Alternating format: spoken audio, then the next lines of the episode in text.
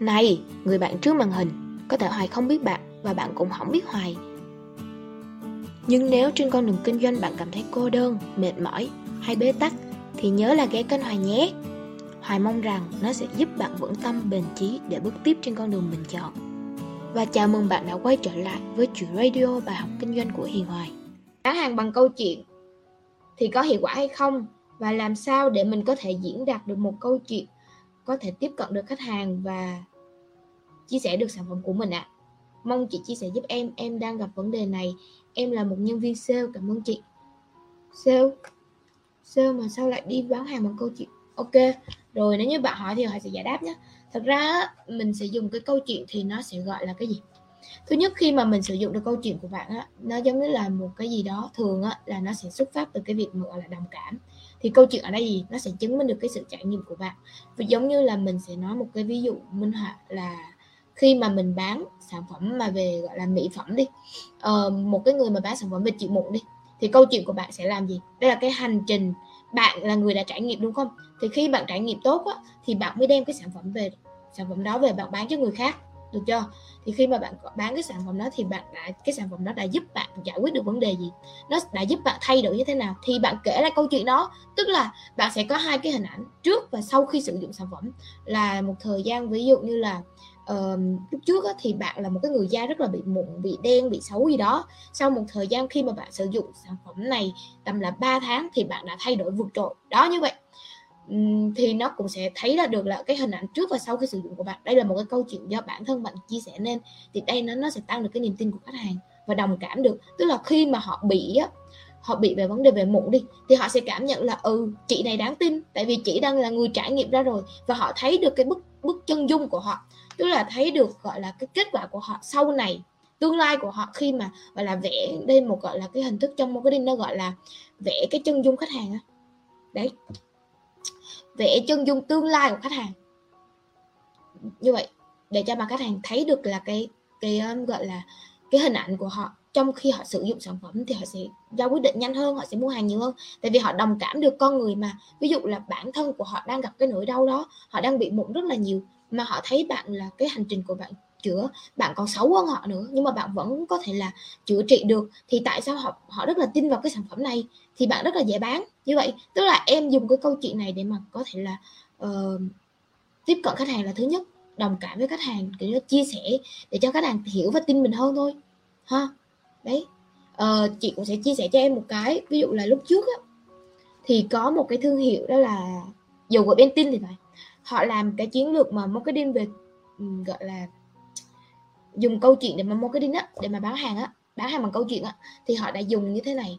Các bạn có thể xem lại cái quảng cáo của Bentin mình nhớ đâu chắc cũng 2017 thì phải mình cũng chẳng không không không, không nhớ rõ lắm. Các bạn có thể xem lại nhé. Thì cái hình thức này như thế này là có một bé thực sự ra thì bạn ấy rất là thích đàn violon. Đó thì bạn ấy là một cái người mà bị câm bị câm không bị câm thì không biết là con điếc hay không.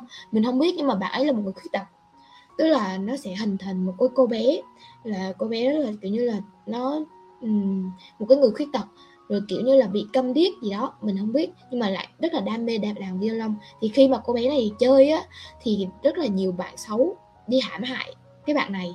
Tức là bạn xấu là hãm hại cái cô bé này xong bắt đầu là cái cao trào của cái này là cái ngày mà cô bé đi thi á. Thì cái ngày đó là cũng là cái ngày thi đàn violon. Các bạn có thể là hồi xưa mà các bạn xem là cái phần mà quảng cáo của Bentin á, nó rất là nổi luôn. Đấy của Thái Lan. Bentin thương hiệu của Thái Lan.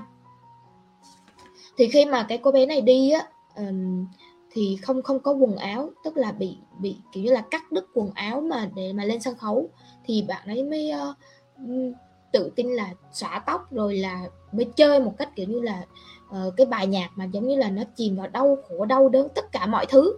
Đó thì bắt đầu là kiểu như quằn quại sau tóc nó rối cuối cùng thì nó chỉ để một cái thương hiệu. Cái chữ Bentin ở cuối cùng thôi bác nó chỉ có một đoạn quảng cáo tầm là 30 giây thôi, không có nhiều. Mà cũng đủ là để mà viral cái thương hiệu Bentin ra được. Các bạn thấy không? Tức là đây là một cái câu chuyện, nói chung là nó chỉ kể câu chuyện của khách hàng thôi. Nó chỉ kể câu chuyện mà để đưa khách hàng đi vào cái câu chuyện đó. Sau bắt đầu là một cái đoạn quảng cáo bình thường tóc rối, nhưng mà kiểu như là ừ, họ ngoắt tóc một cái, họ quay đi một cái. Tức là tóc nó lại thẳng đó nó gọi là cái cô bé này nó điên loạn để mà chơi cái đàn violon để mà kiểu như là chút hết từng cái ức ức mà hồi giờ mà bị người ta dè biểu người ta uh, kiểu như là áp bức mình ấy. Vì vì bị là mình bị khuyết tật mà, mà theo đuổi đam mê kiểu kiểu như vậy. Thì nó đi nó, nó có một cái quảng cáo nó đi vào lòng người bị được ấn tượng rất là nhiều.